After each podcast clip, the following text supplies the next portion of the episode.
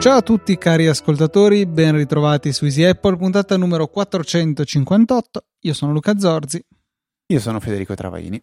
E non avevo nessuna idea simpatica per eh, introdurre questa puntata, per cui mi sono affidato a qualcosa di abbastanza banale. Spero non ve ne la siate presi a male. Fase 2 ufficiale, Luca? Fase 2 che sì, mi ha consentito di andare a fare passeggiate. C'è un sacco di gente che passeggia. Tra l'altro, qui in Veneto siamo partiti con le passeggiate due o tre giorni prima, forse anche quattro, perché Zaia, il governatore, ha in sostanza firmato un'ordinanza che anticipava questa cosa dell'attività fisica. E devo dire che la gente si sta comportando bene, cioè tutti, il 99% delle persone hanno la mascherina, magari se sei in campagna più o meno da solo la gente se la toglie anche, ci sta, però appena da distante vedi che stai per incrociare qualcuno, subito tutti se la rimettono addosso, quindi secondo me eh, il buon senso sta un po' trionfando, ecco, in questa fase almeno con i contatti che ho avuto col mondo esterno è stato più o meno tutto così. Ho fatto una lunga passeggiata sabato, sono stato a spasso anche domenica e mi sembra che un po' tutti stiano stiano gestendo piuttosto bene le cose. Bisogna pensare di eh, essere un'apocalisse zombie, zombie e quando incontri una persona se non hai la mascherina rischi di essere contagiato. Basta, questo è un gioco da fare, si vince se si mette la mascherina. È vero, cioè basta, non è che basta, bisogna essere ben educati perché qua è proprio una sola questione di educazione, di rispetto e anche di disciplina, cioè ci è stato chiesto di fare questo, giusto o sbagliato che sia, bisogna farlo, basta. Poi per se stessi principalmente, perché non è che lo si sta facendo per chissà cosa, eh? cioè non è che stiamo chiedendo di pagare le tasse, ti stanno chiedendo di salvaguardare la tua salute, quindi direi che è giusto e corretto farlo, quindi facciatelo anche, anche voi, io lo faccio tutti i giorni, quotidianamente. Non possiamo esimerci dal nostro ruolo di podcaster e risponditori di domande perché questa settimana ne sono arrivate diverse. Sì, è stata una bella badilata di domande. Eh, devo ammettere che molte eh, interessanti.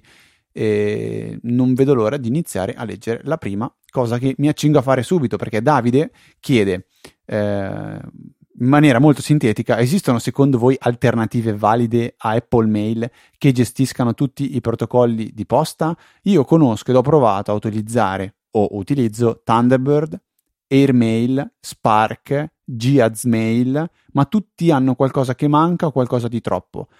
Altro fattore da tenere in considerazione è la continuità che uno sviluppatore riesce a garantire al proprio prodotto, soprattutto in presenza di posta pop, il passaggio da un software ad un altro può rivelarsi tutt'altro che indolore, rischiando in solido di perdere messaggi nella migrazione. Risposta base, tu cosa usi Luca? Io uso ancora mail, nonostante abbia come Davide provato Spark Mail e altro, eh, alla fine torno al basic e ho mail sia su Mac sia su iOS.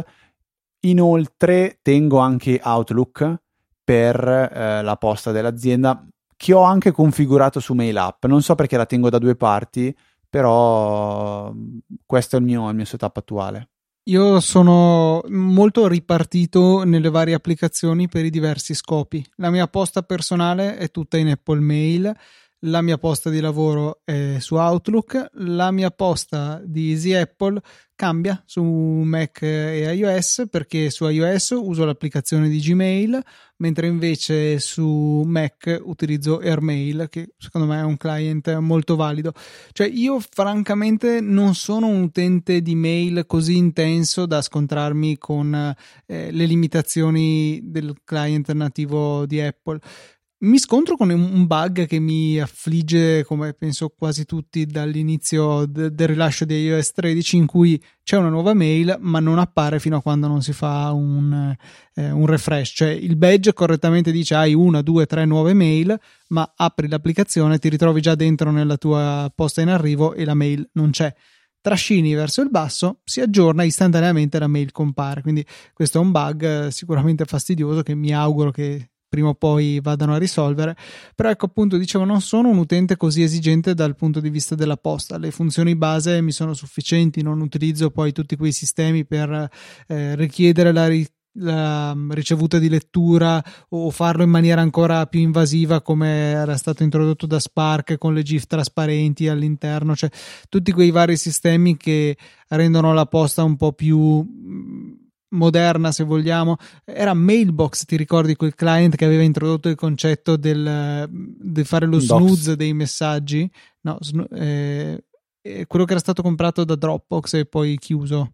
Sì sì sì sì, sì Mailbox. No mi ricordavo che sì era forse il primo che iniziava a spingere tanto sul discorso di Inbox Zero perché ti, di, ti spingeva a eh, fare qualcosa con tutte le mail che avevi nella inbox e il discorso quindi poteva essere lo snooze, la risposta, l'archiviazione, però l'obiettivo suo era di dire fai qualcosa, dai un, dai un senso eh, a ogni singola mail che ricevi e quindi vole, voleva spingerti ad arrivare a quella che era l'inbox zero. Poi questa cosa è morta del tutto, se non sbaglio non, non esiste più come, come client, Dropbox no, da molto l'ha, tempo. L'ha killato.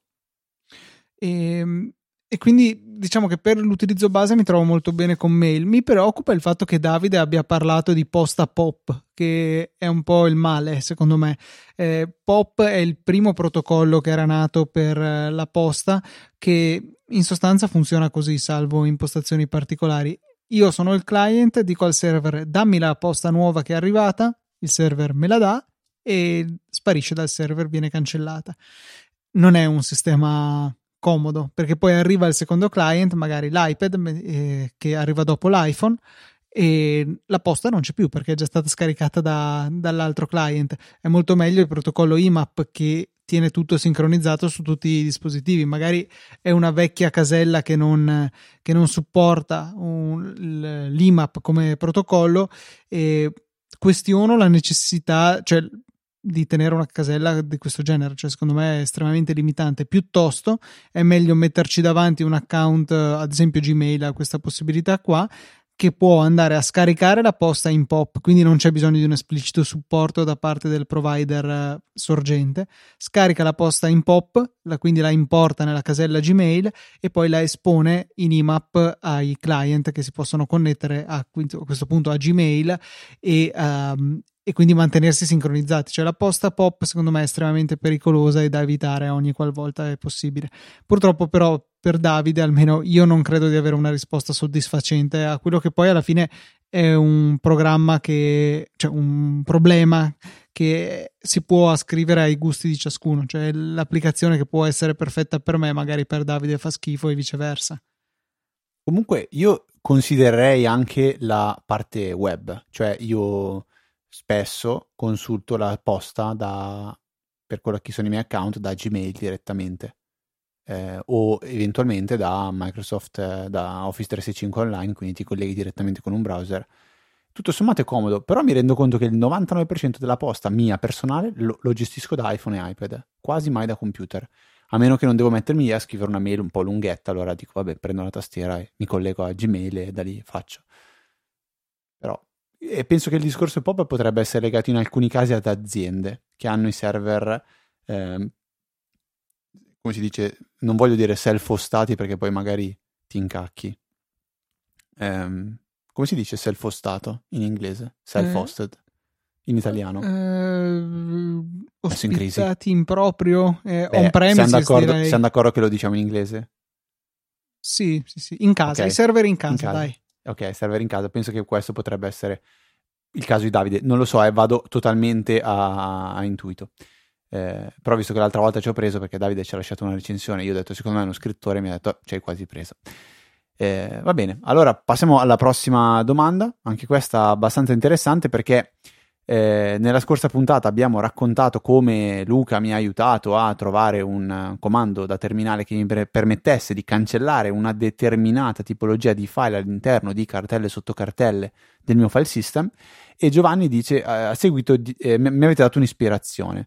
A seguito del guasto di un hard disk nella NAS mi sono ritrovato con una gran quantità di file corrotti che hanno una sorta di, eh, di stringa di testo appesa in fondo, ma non è sempre così.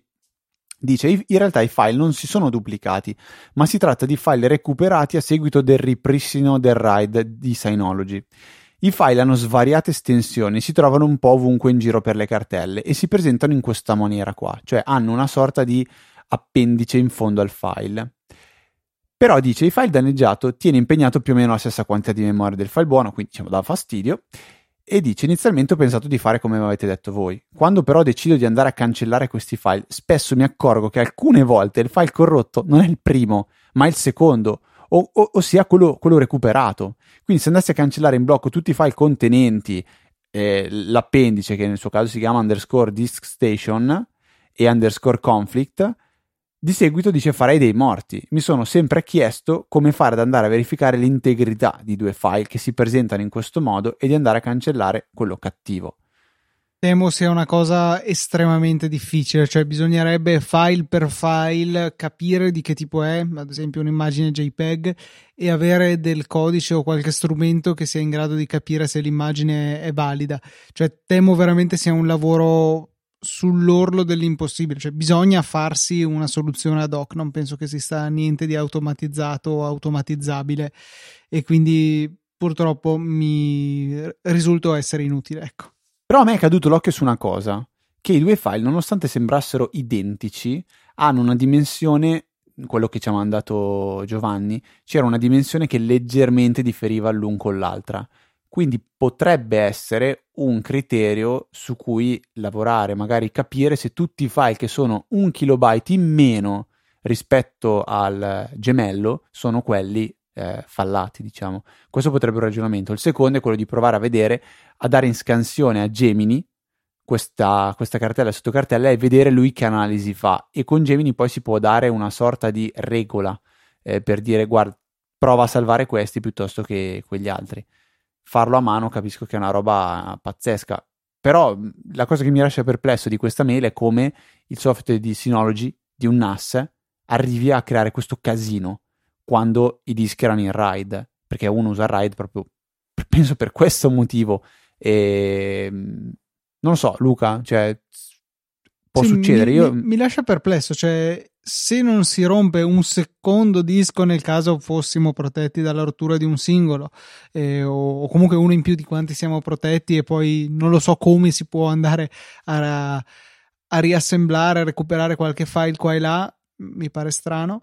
Eh, non vedo come questo possa succedere. Eh, di solito, se tutto funziona come deve, nel momento che un disco si rompe, gli altri riescono a sopperire, si inserisce un disco nuovo, il nuovo disco viene formattato adeguatamente, mettiamola così, e tutto torna a funzionare, ma non si perde niente, proprio il principio del RAID che ci deve proteggere dalle, eh, dalle rotture meccaniche del disco. Chiaro, se io cancello tutto il RAID non serve a niente, però eh, i guasti meccanici o elettrici, insomma, dovrebbero essere eh, evitati. Allora, mi, mi, metto nei panni di un ascoltatore e ti faccio finta di fare due domande al volo. Uno, qual è il ride che consigli? Eh, allora, dipende dal Cinque? livello di sicurezza che si vuole avere. Eh, diciamo che si può decidere di correre un rischio leggero, dipende poi quanto leggero, e usare il ride 5, che vuol dire usare tutti i dischi tranne uno per eh, lo storage, quindi facciamo finta che abbiamo quattro dischi da un tera per fare i conti facili. Eh, abbiamo tre dischi che vengono usati per i dati, quindi 3 tera totali disponibili, e il quarto che viene usato per la parità. Non è esattamente così, però in termini di capacità è questo, si perde un disco sul totale. Però con i dischi tanto grandi che ci sono adesso, ad esempio nel mio NAS ci sono quattro dischi da 10 tera eh, messi in RAID Z1 che è l'equivalente del RAID 5 è un po' un rischio perché diciamo che quando cominci a leggere 10 tera da un disco e lo devi fare per fare la, il riassemblaggio, il resilvering quando si sostituisce un disco guasto. Cioè, disco di parità secondo me vale la pena eh, ah, dire che cos'è. Sì, cioè, aspetta, come se tu hai... Arrivo alla fine, sì, arrivo alla fine e poi torniamo su quello, giusto per non perdere il filo. Eh, diciamo che quando viene ricostruito il tutto per sostituire un disco che si è guastato, c'è il concreto rischio di imbattersi in un errore incorreggibile, cioè un, un, errore di lettura del disco, di uno dei dischi, perché devi leggere veramente tanto e tutti i dischi hanno ogni tot mila miliardi di giga letti un bit viene sbagliato e non riesce a capire qual era quello giusto eh, e questo potrebbe far fallire il, eh, il, il, la ricostruzione ecco, del, del, di tutto il RAID oppure eh, perlomeno la corruzione del file che conteneva quel bit lì.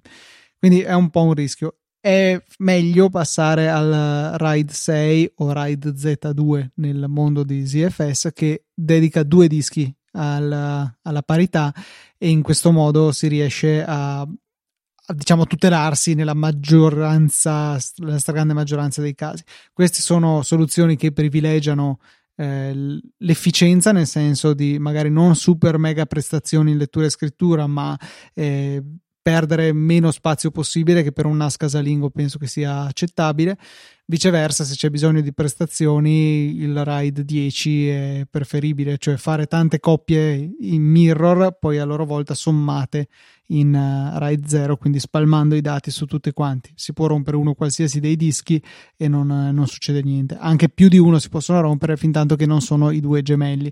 Questo massimizza le prestazioni. Prima avevo citato la parità e il concetto di parità è in pratica eh, fare una sorta di somma tra i vari dati. Immaginiamo che il, il disco sia composto da 10 caselline, ok? Eh, ciascuno è 10 caselline, quindi ho due dischi con le caselline che vengono usate per salvare i dati e il terzo che viene usato con la parità. Facciamo finta è che... È la somma dei dati precedenti. Esatto, è la somma dei precedenti. Quindi se so che ho uno più uno che fa due, in binario non sarebbe due, ma vabbè, lasciamo stare. Scrivo due nella casellina di là. Nel momento che mi si rompe un disco e mi ritrovo solo la parità e un disco di dati, io in teoria non so cos'è l'altro dato che c'è sull'altro disco, però basta fare 2 meno 1 e il risultato è 1, era il numero che c'era sul disco che in questo momento è rotto. Questo è un, concetto, un modo estremamente semplificato di spiegare questo concetto, ma non siamo poi tanto distanti dalla realtà. No, è vero, cioè il concetto secondo me diventa più comprensibile se parliamo non di tre dischi, ma facciamo finta di dieci dischi. Cioè io ho nove con su scritti dei numeri e so che questa somma di numeri fa un, fa un qualcosa. Quel qualcosa è scritto nel decimo disco. Quindi se mi si rompe il decimo disco, io comunque negli altri nove ho i miei numeri che sono i miei dati. Se si rompe uno dei nove dischi, io so che la somma degli altri otto è sottratta alla, al decimo, che quindi è quello che è la somma dei nove precedenti, mi dà il nono che si è rotto. Se mi si rompe un secondo, sostanzialmente arrivo ad avere due incognite e una sola equazione e quindi non riesco a risolverlo. E poi mi permetto di dire una cosa, Luca, secondo me una piccola incorrettezza che hai detto, però sono pronto a essere smentito. Non è un disco di parità, ma è un volume di parità. Cioè, se io faccio due volumi sulla NAS, la, la parità non viene salvata sempre sullo stesso disco, ma può essere salvata su un volume sul disco 1 e su un volume sul disco 2. Allora, Io la sapevo così. Non è, usa- cioè non è usato uno specifico disco. Eh, quello era nel RAID 4 che non penso sia nemmeno più in uso. Sì, io parlavo del 5, scusa. È, è spar- il RAID 5 è sparso, cioè se hai tre dischi li usi tutti a rotazione in modo che statisticamente avrai sempre una buona fetta dei tuoi dati e non hai da dover ricalcolare la parità sempre a meno, nel caso ti si rompa un disco dei dati, non so se mi sono spiegato. Cioè, sì, sì, sì, facendo la parità un po' su uno, un po' sull'altro, un po' sull'altro in ordine, qualche dato lo troverai perché i tuoi i due dischi residui, facciamo finta che siano tre in totale, saranno quelli con i dati. Spero di non aver fatto esplodere i cervelli di, di, nessuno, ma mi sembra, ho come un vago ricordo che abbiamo trattato l'argomento RAID sì. su TechMind. Chissà se la funzione ricerca sul sito funziona. Project Zero e RAID, puntata numero 73 dell'ottobre 2014, sì. Mm. Ma ascolta, la seconda domanda che ti farebbe secondo me un potenziale ascoltatore di Apple è: ma io sono si- sereno quando compro un NAS e metto in RAID e ho i miei dischi ridondanti, ma se mi si rompe la NAS? Punto di domanda. Dipende, come al solito è questo. Allora, generalmente ne compri uno identico e ci butti dentro i dischi e fine. Eh, Era criptato? Se era criptato, gli, in teoria ti dovrebbe chiedere la password e poi sempre ammesso di avere lo stesso modello e poi dovrebbe funzionare. Uh, oltretutto, generalmente funziona anche all'interno dello stesso, eh, dello stesso marchio. Quindi, se magari avevamo un NAS a due dischi e passiamo a un modello a 4, a 5, a 10, eh, quei due dischi posso sempre metterli dentro e leggerli. Va bene, dai, qualche ascoltatore si è tolto qualche, qualche dubbio che magari aveva suscitato la, do- suscitato la, la domanda di, di, Giovanni. Vi rimando ancora una volta a puntata numero 73 di TechMind che troverete nelle note della puntata. Esattamente, me lo vado subito a segnare, se no puntata 78 di TechMind. 73. Ho detto 73 infatti. Hai detto Perché 78? dici 78? No, no non, fa, non, costringermi a fare il solito montaggino in cui metto il suono dell'arpa, torno indietro, faccio eh, sentire quello che hai detto. Puntata 73. Se vuoi lo facciamo adesso in diretta, fai tu l'arpa, io faccio 73. Va bene, domanda successiva arriva da Ivan, che dice, vorrei un suggerimento, nel marzo del 2000, questa, questa è una bella domanda secondo me, dice, ne, ho acquistato un, eh, tramite Amazon MacBook Air da, eh, del 2018. La scorsa settimana, dopo, dopo, aver inviato un'email, ho chiuso il coperchio, poi riaperto dopo qualche ora e non dava più segni di vita. Chiamato l'assistenza di Apple, mi ha suggerito qualche prova da fare ma niente. Eh, il problema qualcosa, sembra che sia qualcosa sul circuito di alimentazione interna al Mac. Purtroppo, essendo passato più di un anno, l'assist- eh, l'assistenza presso Apple è a pagamento, quindi mi sono rivolto direttamente ad Amazon, ho fatto il pacco e gliel'ho rispedito. Ora la domanda è questa: cosa mi suggerite per proteggere i dati personali? Nel pacco non ho inserito la password per accedere al Mac, perché a me basta che il Mac si accenda, poi provvedo io ad aggiustare la parte software. Dice, ma comunque possono accedere facilmente ai miei dati? Devo fare rimuovi questo dispositivo o inizializzare questo dispositivo dall'applicazione Find My quel che l'è? Questa secondo me è una bella domanda. Quindi mi si rompe il Mac, devo mandare un'assistenza, voglio, salva- voglio in qualche modo proteggere i dati che ci sono dentro. Come si fa? Guarda. Beh, una risposta era facile. Eh, lo stai dicendo, vai. Vai, vai, vai, d- dilla tu, Fede. Se hai attivo, come Luca ha suggerito più di una volta, il file vault, sei tranquillo e sereno, perché i tuoi dati sono criptati con la chiave che hai digitato all'inizio della creazione, della criptazione del file vault e quindi non c'è alcun bisogno di stare a cancellare, inizializzare. Comunque l'idea del Find My non era brutta. No, no, anzi. È ovvio che se uno ti accende il, il, il, Mac offline, ciao. Però se hai cripta- criptato con File Vault 2, che è nativo in Mac, non avresti questo problema. E aggiungo una cosa che Luca mi ha imparato e io mi sono convinto che effettivamente è molto bella è che quando si attiva il file vault all'accensione del Mac viene subito chiesta la password dopo un secondo che hai premuto l'accensione ti chiede la password e poi ci mette 30-40 secondi a decriptare ehm, quella parte di hard disk di, di, di, di, dati che gli serve per far partire macOS. Penso. No, aspetta, attenzione, Tutto. non è che ci mette del tempo a decifrare, la decifratura è istantanea, è semplicemente il tempo di avvio del computer che vedi dopo. Ah, ok, pensavo ci, ci, mettesse un po' di tempo a fare la è, decriptazione. È irrilevante, no, no. no è irrilevante, ok, ok, è rilevante, ok. Eh, allora, ok, la, la, la, differenza è questa: invece di accendere il Mac e dover aspettare che si accenda, poi mettere la password, premere invio e usarlo, in questo caso cosa si fa? Premo accendo, metto la password, poi mi lavo le mani o faccio pipì o vado a prendermi un bicchiere d'acqua, torno il Mac si è acceso e tutto sommato se, secondo me è una cosa migliore piuttosto che essere tra virgolette obbligati a stare davanti al Mac ad aspettare che ti chieda la password. Altrimenti vai a bere il tuo bicchiere d'acqua poi torni e devi mettere la password. In realtà probabilmente cambia poco però mi ci sono abituato e mi piace. Quindi Ivan la risposta è questa. Ora come ora io fossi in te a meno che non lavori per servizi segreti o qualcosa di super super super segreto eh, prova a inizializzarlo da, da Find My, eh, con il rischio che ovviamente ti torni il Mac eh, completamente piallato.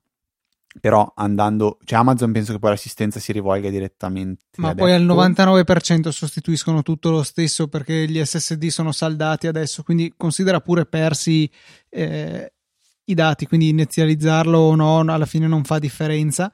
Eh, qua, da qui l'importanza di avere un backup e mm, per quanto riguarda la possibilità di recuperarli per qualcuno che avesse tante risorse, tanta voglia di accedere ai tuoi dati, se, sei, se hai File Vault attivo io non mi preoccuperei. Domanda successiva, sempre eh, di, relativa a macOS, arriva da Massimo che ha appena acquistato il suo primo MacBook Air del 2020, quindi congratulazioni per il tuo acquisto. Dice comincio ora a prenderci confidenza e onestamente ne sono soddisfatto. Mi chied- Beh, poi ascolti sì Apple, quindi sicuramente di robe ne imparerai, ne avrai da fare. Mi chiedevo, dice, sul fronte antivirus cosa fare e se avete prodotti da consigliare.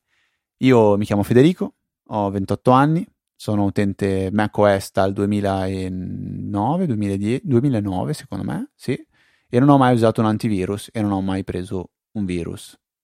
Ciao, sono Luca e come Federico solo dal 2010, quindi lascia stare Massimo davvero non preoccuparti con un antivirus su macOS quello che c'è fa più male che bene, rallenta il computer, non vale assolutamente la pena. C'è già una minima protezione già inclusa in macOS, ma francamente diciamo su macOS eventualmente il rischio di qualche spyware, no, neanche spyware, eh, qualche adware, quelle porcherie che mostrano un po' di pubblicità, ma eh, ci, ci capiti solo se ti fa ingannare perché alla fine richiedono sempre il tuo intervento per installarsi e tendenzialmente saltano fuori su siti poco raccomandabili, programmi craccati, cose di questo genere. Quindi se il primo fai... antivirus sei tu. Sì, esatto, il primo antivirus sei tu, bella questa mi, mi piace molto Fede e in realtà no, secondo me non hai da preoccupartene. Vuoi puoi ripeterla per 10 euro? Te la lascio dire. No, sei tu, vuoi dirlo? No, non lo voglio ripetere, do solo così un consiglio. Se ci sono momenti in cui il, eh, ci, il Mac sembra avere qualche sintomo da infestazione di pubblicità, eccetera, eccetera, si può fare una prova con Malwarebytes, che è un'applicazione che mi pare esista anche in versione gratuita per Mac che fa una scansione e elimina porcherie. Sì, c'è anche la, versione gratuita, non so quali siano le differenze, ma mm, era un'applicazione valida, ecco, da questo punto di vista. Per chi si trovasse infettato con porcherie varie, Malwarebytes va bene, però è qualcosa che si utilizza a posteriori e non eh, a priori. Domanda successiva arriva da Mattia che chiede un consiglio in merito a un hub Lightning perché dice eh, Federico ha consigliato la scorsa puntata come prodotto della settimana, forse la puntata ancora prima, non mi ricordo, un hub USB-C per iPad con poi ehm, la porta USB, quella standard, dovrebbe chiamarsi A se non sbaglio, no? A, USB-A. Sì. Eh, microfono, light, eh, USB-C per la ricarica e poi anche un HDMI. Lui dice però io ho un iPad eh, Air di prima generazione. Esiste una cosa simile, ma Lightning? E Luca, da buon ingegnere, ha detto: Ma con un po' di scotch, un po' di eh, VD40 si, si, si risolve tutto. In questo caso il VD40 potrebbe non essere gradito alla porta Lightning dell'iPad Air, ma potrebbe essere gradito invece un prodotto che Apple stessa realizza e costa 45 euro regalato praticamente sull'Apple Store si trova a 41 su Amazon oppure 38 usato, vi lasciamo il link nelle note della puntata, è un adattatore che Apple chiama per fotocamere. In sostanza, da un lato ha la classica porta Lightning che si collega al dispositivo, dall'altra ha sia una USB-A eh, femmina quindi alla quale potete collegare chiavette, microfoni, eccetera, eccetera, e una ulteriore femmina però eh, Lightning che consente di ricaricare il dispositivo mentre è connesso a un altro a un'altra periferica esterna. Questo in realtà non sarebbe magari di per sé interessante, ma è molto utile perché la maggior parte delle periferiche USB richiedono troppa corrente rispetto a quanta ne riesce a fornire eh, l'iPad dalla porta Lightning. Ad esempio, un microfono USB ci sono ottime probabilità che consumi troppo. Attaccandolo anche in carica tramite questa seconda porta si riesce a sopperire e i microfoni USB, le schede audio, le tastiere sono tutte cose che sono tra virgolette standard e che funzionano senza bisogno di particolari driver come tanto su macOS come anche su iOS quindi sono abbastanza sicuro che con eh, questo adattatore sia possibile attaccare un, più o meno qualsiasi microfono USB direttamente al dispositivo iOS e questo funzionerà senza ulteriori eh, configurazioni.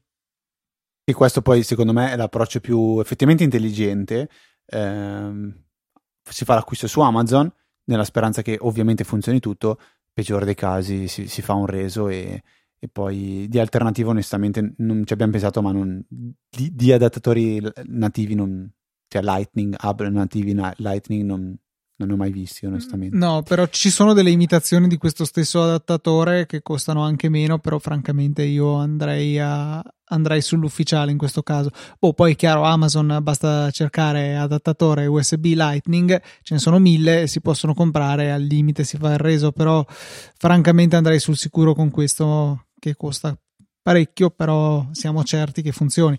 E anche in questo caso, se non dovesse funzionare col tuo specifico microfono, al limite si fa il reso. Esiste anche la versione che non ha la porta di ricarica e quindi solo direttamente converte da Lightning a USB. Eh, costa 10 euro in meno, 35 di listino sull'Apple Store. Non l'ho visto su Amazon. Eh, però ripeto secondo me ci si imbatterà nel limite di consumo che invece è superato con questo secondo tipo di adattatore con la prossima domanda di Davide invece entriamo nella AI fantascienza di iCloud Drive, perché eh, Davide dice, David, no, ho scritto Davide, adesso ho il dubbio che sia Davide o David, chiedo, chiedo scudo. Eh, copiando una cartella su iCloud Drive mi è uscita la scritta non idoneo e la stessa non viene sincronizzata. Ho provato a togliere i file MP3 al suo interno, che penso sia l'origine del problema, ma niente da fare. Il problema rimane. La cosa strana è che anche cancellando l'intera cartella sia da Drive che dal cestino eh, di Drive, se anche tento di creare una nuova ah, cartella anche vuota, rinominandola allo stesso modo, appare di nuovo la scritta non idoneo.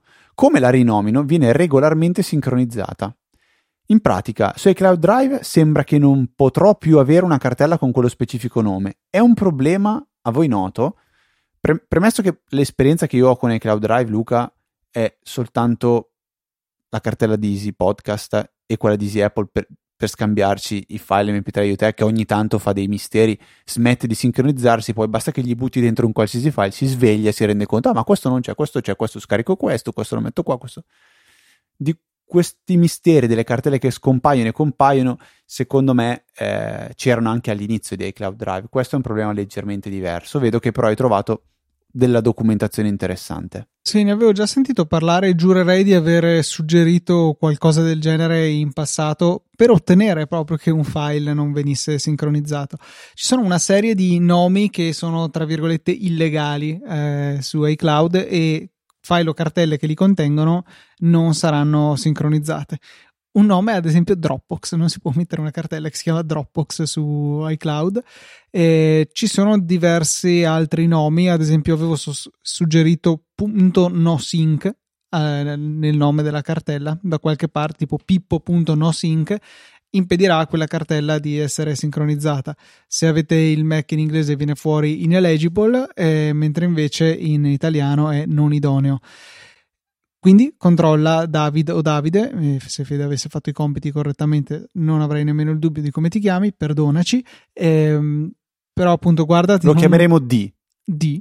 Eh, guarda D di non avere uno di questi nomi nel nome che desideri dare alla cartella e eventualmente cambialo. Mi spiace obbligarti al cambio, però eh, così è, cioè nel senso questa è una limitazione di iCloud eh, c'è questo articolo che troverai linkato nelle note della puntata di iDownload Blog, articolo del 2019, spero sia ancora aggiornato, non è ancora passato un anno perché è di agosto e quindi confido nel fatto che sia una risposta completa. Ma non c'era un modo, forse da terminale, per creare de- de- della specie di collegamenti logici tra due cartelle? Eh, qualche, qualche, roba del genere che facciamo con Dropbox ai tempi dell'università. I link simbolici, ma non, non, so se iCloud va a leggere i contenuti di un link simbolico. Si potrebbero fare. Cioè, perché io se voglio sincronizzare Dropbox non posso inventarmi una roba del genere. Eh, si può provare, ma non penso che funzioni. Mm, ok. Va bene, volevo solo metterti la pulce nell'orecchio. Poi non ti sto dicendo di andare a provare, magari di parlare nella prossima puntata. No, vabbè, se, volevo soltanto così ho creato una cartella che si chiama Dropbox, faccio dentro un'altra cartella che lascerò. Ma no, ma non volevo dirti di farlo subito, Luca. Eh, L'N-S, Dropbox. No, mi spiace Fede, ho appena fatto la prova, non funziona. Vabbè, dai, io, io ci ho provato, mi sentivo in dovere di dirtelo perché so che poi... Metti che stanotte alle 4 ti svegliavi di colpo, urlavi Silvia! I link simbolici! Devo provare! No, eventualmente e... si potrebbe fare un bind mount, forse potrebbe funzionare, ma mi sembra veramente richiedere dai cloud drive di rompersi, quindi francamente eviterei. Ah, tipo un Enjulie Z. Sì, esatto, quello. Julie Z, Enjulie Z. Vabbè.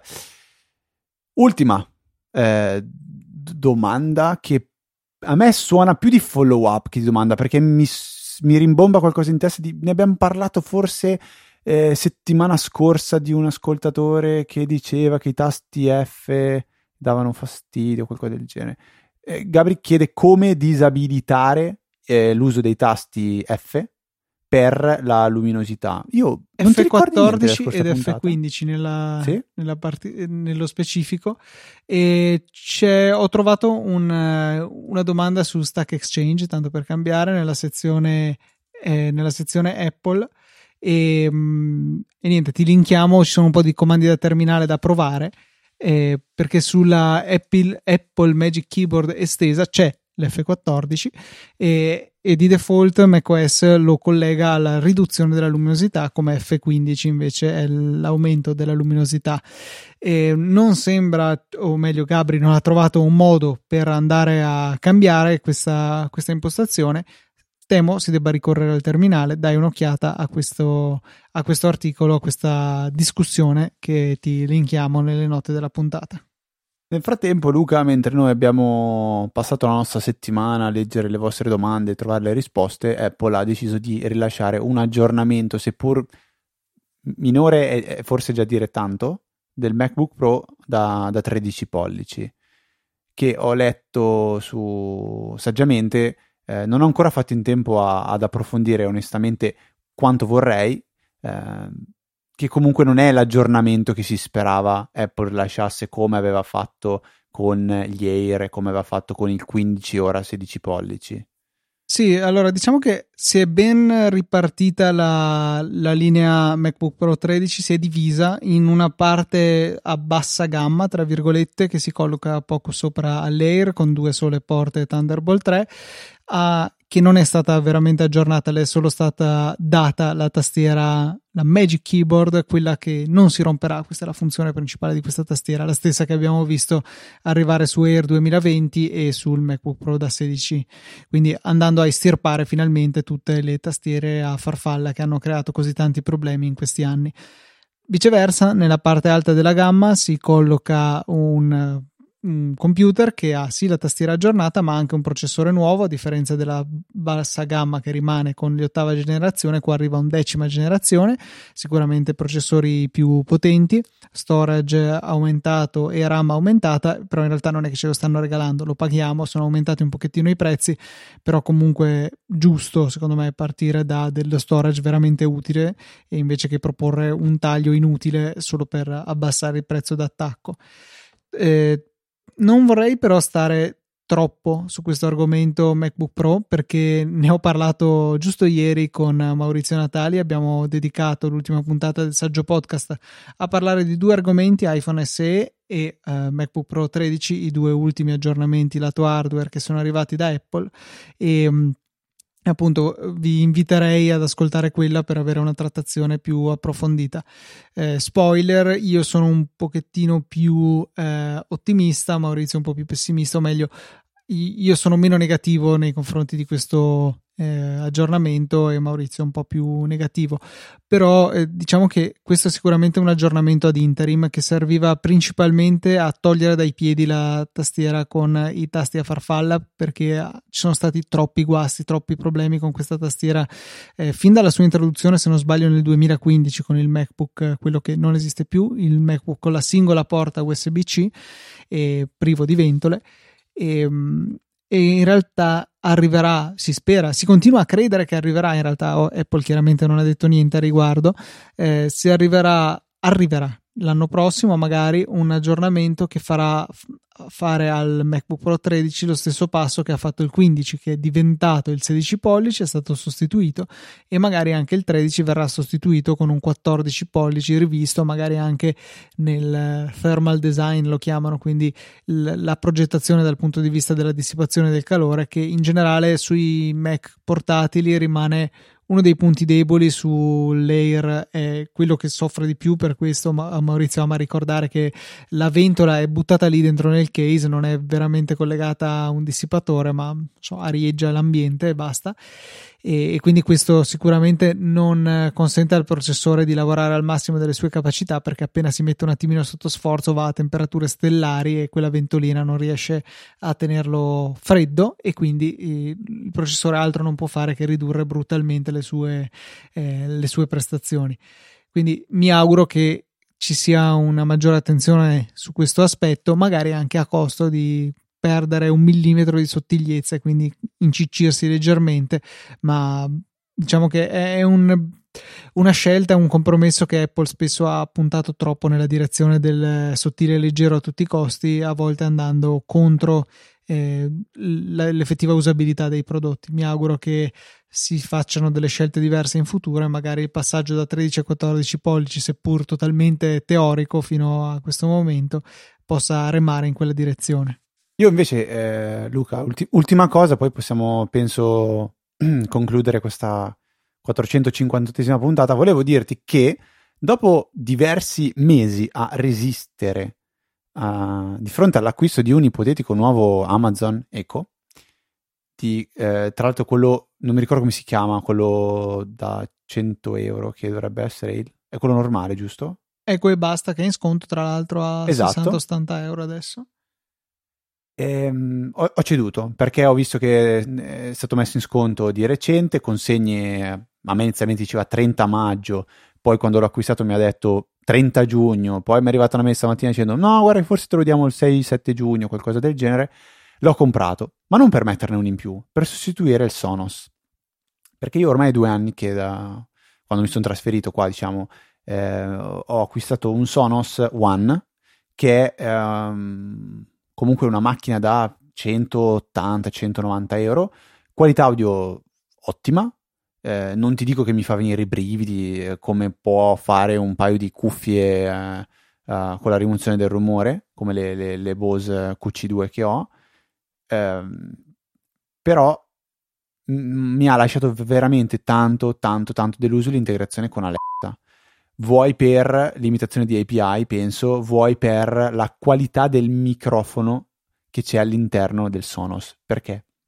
In primis, differ- io ho, ho, due Eco in casa, cioè Eco, due Alexa. Uno è in cucina ed è un dot piccolino eh, che uso per i timer e ogni tanto anche magari per la musica o per qualche stupidata. Quello invece in salotto lo uso m- molto di più, soprattutto per la musica. E a differenza del DOT che c'è in cucina, che raramente, ma proprio raramente si attiva per sbaglio, eh, il Sonos che c'è in, in soggiorno, penso che almeno 4-5 volte durante la giornata si attiva per, per niente e spessissimo fa fatica a capire quello che gli sto dicendo, ma non fa fatica a, a ricevere l'input eh, dopo aver detto Alessia, ma fa proprio fatica a capire Alessia. E onestamente inizio a pensare che o possa essere un difetto del Sonos o altro. E poi un altro limite che però, prima parlando con Luca, mi ha detto, no, guarda che però proprio, proprio il limite di, di, di in generale, è il fatto di non avere una sorta di cervello centrale che gestisce le informazioni che dai a un, a un, a un eco. Eh, ovvero io dico un timer a quello della cucina e quello della sala, se gli chiedo quanto manca il timer, mi dice non c'è un timer impostato. A me sta roba fa abbastanza impazzire. Purtroppo no, non lo risolverò in questa maniera. Risolverò però l'idea di avere la musica sincronizzata tra i due dispositivi. Eh, e anche questa è una cosa un poche, pochettino che mi dà fastidio perché spesso mi muovo tra cucina e sala e eh, devo far andare uno o l'altro con la musica. Non possono andare insieme come se fosse una modalità stereo in modo da avere la musica omogenea in diverse stanze quando ti muovi. E quindi alla fine, visto questo super sconto, ho deciso di fare l'acquisto. Eh, ero, sono stato per molto indeciso se prenderlo colore antracite o bianco. Alla fine l'ho, l'ho ripreso bianco. E niente, volevo solo ragionare a voce alta questa cosa. Sono curioso di sapere se anche voi odiate eh, questa caratteristica di Alexa dove il timer è solo del dispositivo a cui lo, lo stai dicendo. A me, a me, onestamente fa veramente tanto tanto imbestialire, nonostante ho l'eco wall clock che mi fa vedere quanto manca il timer. Allora, prima cosa, se dici Alessia col suo vero nome ancora una volta ti, taglio la testa perché dovrò inserire 200 bip in questa puntata. Ma no, ma no, ma non facciamolo così come regalo agli ascoltatori. Direi di no. E invece l'altra cosa che sì, anche a me fa imbestialire questa cosa, eh, soprattutto perché se per caso tu metti il timer e ti sente l'eco sbagliato, cosa che ogni tanto mi capita, e l'eco sbagliato Vero. non è quello abbinato al, ehm, al wall clock, tu non vedi sull'orologio lo stato del timer perché non, eh, non esiste questo. sull'eco a cui è abbinato. È proprio questo il concetto. Cioè, a me fa impazzire sta roba qua. Cioè, eh, potrebbe essere metto... un'opzione, cioè io posso capire che qualcuno li possa volere separati, però secondo me sarebbe bello avere l'opzione di dire tutti i miei echi devono avere gli stessi, ehm, gli stessi timer. Faccio un passo in più, io vado in cucina, metto un timer di 40 minuti, poi mi metto nella mia sala col computer, con le cuffie, ad ascoltare la musica e cosa, cosa faccio? Lo sento il timer? No, un... perché l'eco che ho in camera non suona, almeno lo vedrei. Allora io a volte, quando so che devo far così, metto il timer con eh, Alessia. Poi magari mi rendo conto che de- mi voglio mettere al computer o comunque le cuffie, quindi fare altro e rischierei di non sentire il timer. Allora gli chiedo quanto manca e lo rimposto uguale su Siri. All'Apple Watch so che quello non lo perdo. Però per me è una follia. È veramente una follia. Anche, anche secondo me sull'iPhone potrebbero attivare di ricevere la notifica lì. Tra l'altro adesso... Arriva per i promemoria, non per uh, i timer, timer, effettivamente. Per i timer io non sono riuscito ad attivarla. Eh, boh, è fastidioso. Poi adesso invece mi sono attivato anche un'altra stupidata. Ho dato senso, al, avevo preso forse un anno e mezzo fa delle prese Shuko intelligenti che ho usato per tanto tempo a caso eh, bello perché potevo vedere i consumi. Ne ho una, per esempio, per um, dove, dove, si ricarica il Roomba, in modo che ho una vaga idea di quanto costa alla fine il Roomba al mese. Eh, Roomba di cui, tra l'altro, di recente ho trovato un kit di ricambio su, su Amazon. A, ci sono degli ottimi kit, non, non ci avevo mai pensato per cambiare dei pezzi che bene o male si, si usurano perché poi quando prendono dentro certe cose, i capelli iniziano a tirare, sforzare, si spaccano. E praticamente ho impostato eh, una, l'accensione automatica di questa presa tutte le mattine alle 7 e un quarto. Quindi anche se la, la, la, la presa è già accesa, lui dà l'input di accenderla e io quando la sera voglio prepararmi, diciamo, l'acqua nel bollitore per fare il tè, io dico ad Alessia di spegnere il bollitore, lei spegne la presa, io riempio il bollitore, lo metto acceso sopra la sua base e la mattina in automatico alle 7 e un quarto lui boom, lo accende, lo fa partire e fa bollire il tè. Spettacolo. Questo è un uso mo- molto comodo, diciamo. Eh, sì, in generale le prese smart vanno benissimo per eh, tutte quelle cose che puoi lasciare accese, che cominciano a lavorare, dove lavorare può essere fare luce come una lampadina, una bajour, oppure scaldare nel caso del bollitore, semplicemente quando gli viene dato corrente. Viceversa, ci sono altre cose, ad esempio, non so, la lavatrice, se ne avete una vecchia che non ha la possibilità di ritardare la partenza o programmarla una qualche ora, eh, generalmente la lavatrice non parte semplicemente dandogli corrente, bisogna andare a premere un pulsante sul pannello dell'apparecchio.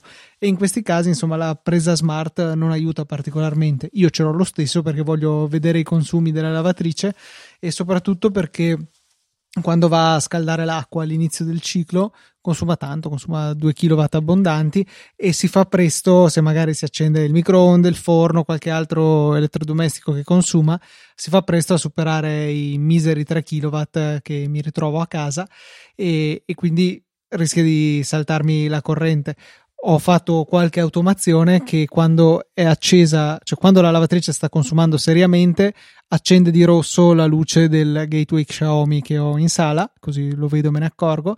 E poi, vabbè, ci sono altre cose più sofisticate, tipo se supero i 3 kW per più di boh, 15 secondi, comincia a suonare il gateway Xiaomi, una sorta di sirena, e le Alessie eh, annunciano il fatto che sto consumando troppo e si rischia che salti la corrente. Interessante anche questo. Prima o poi mi metterò anche a um, sistemare la parte di eh, consumo elettronico elettrico della, della, della casa. Tra, tra l'altro, tra qualche mese mi metterò a giocare perché a breve installerò finalmente i condizionatori e saranno dei condizionatori ovviamente non smart e lì ci sarà da divertirsi, magari chiederò a te, poi parleremo in puntata per mettere i eh, ricevitori, quelli infrarossi che permettono un po' di controllare i, i condizionatori. Eh, mi sta chiamando il 119, potrebbe essere un momento in diretta per farvi sentire come si fa a sbolognare la gente? Non lo dai, so. dai, vai, Provo fallo. a rispondere, Eh, vediamo eh. chi è. Tanto Luca, direi che puoi iniziare a ringraziare tutti quelli che ci hanno supportato in questa settimana. Certo, questa settimana abbiamo da ringraziare diverse persone, come al solito, non si vede che stavo raggiungendo la tab giusta in Safari. Dobbiamo ringraziare Opa, dobbiamo ringraziare Davide Tinti, Fabio Ferrari, Nicola Frigerio, Andrea, Riccardo Peruzzini, Marco De Jesus Maria e Fulvio che ci hanno supportati con una donazione. Potete fare lo stesso nella sezione supportaci del sito easypodcast.it, potete provare l'ebbrezza di usare Apple Pay, potete usare Satispay, potete usare al limite anche PayPal, potete usare la carta di credito, insomma ci sono tanti modi per supportarci e ci aiuta veramente tanto. La donazione singola o ricorrente è una scelta vostra, fate un po' quello cred- che credete se vi piace il nostro lavoro e volete darci una pacca sulle spalle eh, usando Apple Pay magari. Grazie mille a voi per il vostro supporto e a Federico invece la parola per eh, ricordarvi i nostri contatti. Vi ricordo anche che come prodotto della settimana abbiamo messo l'Amazon Echo, visto che è in super sconto a 59 euro. Se non avete ancora uno di questi dispositivi, potrebbe essere un bel momento per animare la casa in questo periodo di quarantena, anche se ormai diciamo che ehm, sta andando a scemare. info-easyapple.org è l'indirizzo email a cui dovete scrivere per entrare in contatto con me e Luca, per mandarci una delle domande come quelle che abbiamo ricevuto oggi che ci hanno fatto veramente molto piacere e ci hanno dato la possibilità di ravvivare questa puntata, sperando di aver fatto accendere qualche lampadina qua e là magari a altri ascoltatori, così come proprio è successo la scorsa puntata che ha dato vita a delle domande che sono quelle a cui abbiamo risposto poco fa. I nostri altri contatti li trovate tutti su easyapple.org. Eh, me e Luca ci trovate su Twitter con gli account ftrava e lucatnt. Non abbiate paura di ingaggiare in discussione e quant'altro. E per questa 458esima puntata direi che è veramente tutto. Un saluto da Federico Un saluto da Luca. e noi ci sentiamo la settimana prossima con una nuova puntata di Easy Apple.